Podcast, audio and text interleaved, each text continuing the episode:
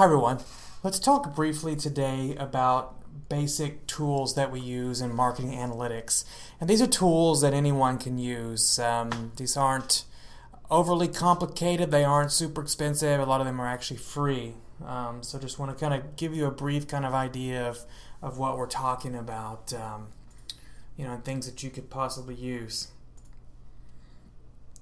Um, there's so many types. I mean, there's web analytics, you know, things like Hootsuite and Google Analytics. There are other, you know, visual visualization tools like Tableau. There's all kinds of tools that you can use uh, to help you in analytics.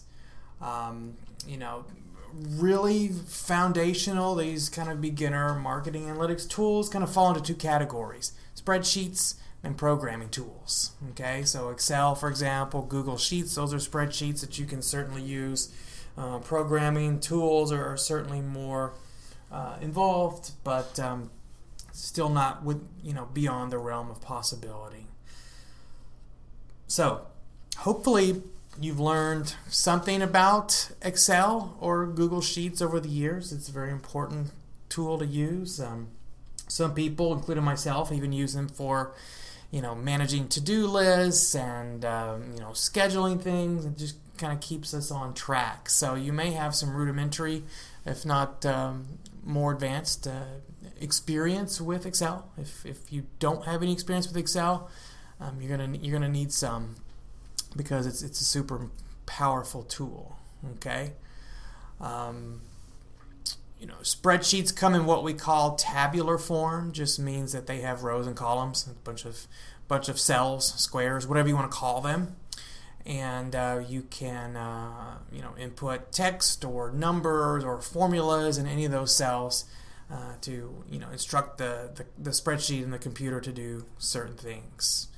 Okay, um, you know, in Excel, files can be saved as Excel files, tab delimited files uh, comma separated files, which just kind of strip down versions of the files that kind of reduce their size and um, um, makes them a little more uh, portable, I guess you could say. Um, so, data that you dump into spreadsheets uh, sometimes is going to be an unstructured format. So you can use, um, you know, spreadsheets to uh, put things into uh, you know in a more structured, a more orderly fashion. You know, if you do any sort of uh, um, survey where you're asking open-ended questions and you get a bunch of text responses, or you uh, look for a number of times a certain article or another certain business, for example, is is published or mentioned in the New York Times. Um, you know the, the the text responses that you get, you can't really do a whole lot with them. Okay. Uh, but you can take that unstructured data, that text, those mentions, and maybe do a numerical count or uh, you know input the dates, something like that. That is data that can then be you know considered structured and used for other purposes. Okay. When you are dealing with uh, spreadsheets and uh, spreadsheet data, uh, part of structuring the data is basically what we call cleaning the data. We can also call it transforming the data. So, say you've got a bunch of sales data um, and you want to do some analysis on you know profitability or frequency of purchase or something else. Um, you have to figure out what you're going to do with certain types of data. Uh, missing data, for example, if you've got uh, customer name and a uh, purchase date, but there's no value of the purchase, what do you do with that? You got to figure out how to treat that. Extreme outliers. You know, the average purchase typically is about $50, but someone purchased something for $10,000. Um, that's going to mess up kind of your average purchase size. So you got to figure out what to do with things like that. Um, erroneous value formats. So maybe uh, the um, data entered in a, in a, in a particular cell is not valid. Uh, you know, say the a cell that calls for a dollar value and you've got text there that isn't anything that necessarily you can you can analyze. So what do you do with that? Then we have what we call impossible values. So these are value values in cells that can't be there.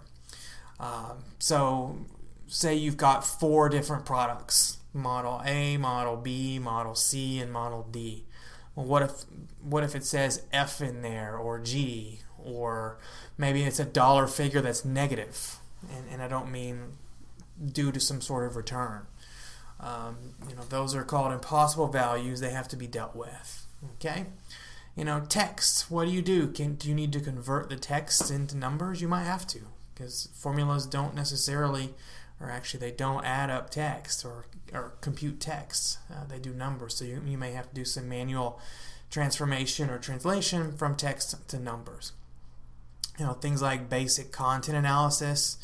Uh, you're looking at mentions for a brand name on uh, Twitter, and you get a bunch of you know a bunch of tweets, and you've dumped it into Excel. What do you do with that?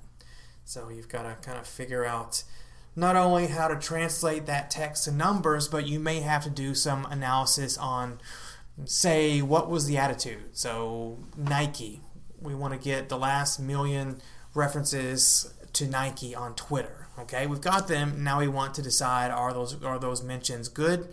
You know, speaking highly of Nike or speaking poorly of Nike. So you've got to do what's called t- content analysis to kind of make sense of the text and, and probably create some other variable that uh, represents the sentiment there, the the attitude, so to speak. Data integration. Sometimes you will take data from multiple sources. Maybe you're going to use sales data plus a little bit of marketing data plus some social media data plus maybe some salespeople data. You got to compile those into one spreadsheet for analysis purposes. D- data integration is, is a big thing. Um, inconsistent values, kind of along the lines with impossible and erroneous values. There's sometimes um, there there's not there's not a consistent uh, you know uh, format in the values. And then finally, duplicate records. Occasionally, you may get you know, for example, one sales transaction that is in there twice. Same order number, same customer, same date, same value. You know, what do you do with that? You have to clean that up and kick the kick one of those duplicates out. Okay. Then we have what we call programming. Programming is just this. Uh, basically idea that you're uh, using uh, you're creating algorithms in order to solve problems. That's all it is. Nothing fancy about it okay? Um, i mean it's not easy to do but just kind of the definition of it is is not complicated. I think we can kind of overcomplicate things when we think about programming okay? Um, so you know we use it to help us you know use it to create algorithms to solve, you know, uh, problem, problems. We can specify, you know, a, a piece of software to, uh, we can program it to, you know, do these data analyses for us and things like that. That's programming. That's all it really is. There's a gazillion different types of uh, programming languages, and I was, you know, probably 10 years old in the mid 80s. I took a class on a programming language called BASIC. It didn't stick. Um, you know, it didn't stay with me, and that's fine because it didn't last very long, you know, and there's all kinds of other programming languages as well, not just programming computers, but also programming within statistical packages. Okay? Uh, statistical package we can also call a programming tool. Um, and then a, a, programming tool that's statistics focused, we would just call a statistical programming tool. So, pretty basic kind of definitions there. Um, programming code, uh, you know the the code is written in a particular language. Um, you know you've got uh, all kinds of programming software for data where you basically can um, you know acquire a piece of software where you do the programming yourself to analyze data. Um, and then we have non-programming software for data where basically there's going to be some sort of graphical interface. So instead of manually typing in the code, you'll just you know click a couple buttons and make it happen. Okay, um, so um, you know, Excel, you know, is is is non-programming. You do input formulas, but for the most part, it is we could consider it non-programming for sure. Um, if, if, you've ever had experience with SPSS, that would be considered non-program. Whereas if you've had uh, experience with SAS, we could probably call that you know programming instead of non-programming. Okay. We have what we call open source programming tools. There are lots of people out there that like to, you know, recreate and build statistical uh, software packages and applications and give them away for free. So this would be called open source programming tools.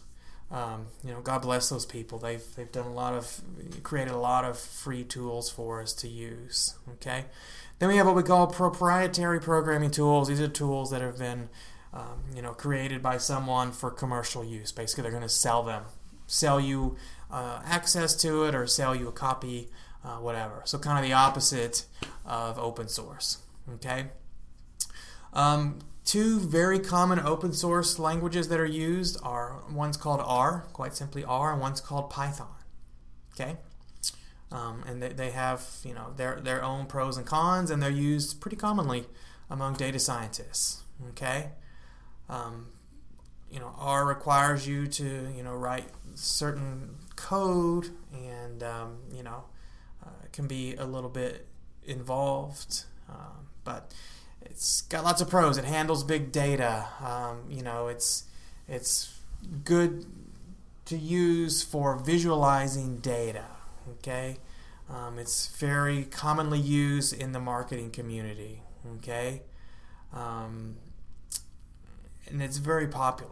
You know, so there's lots of things that are we can consider to be uh, pros of R.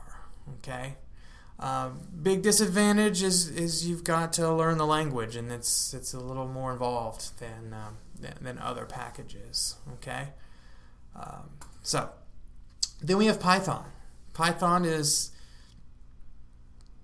um, yeah, more user friendly.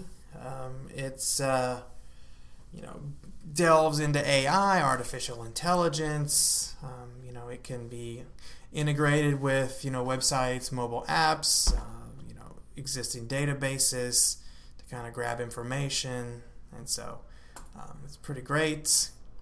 Um, it's not as good for statistical computations. Okay, it was originally built for non-statistical purposes.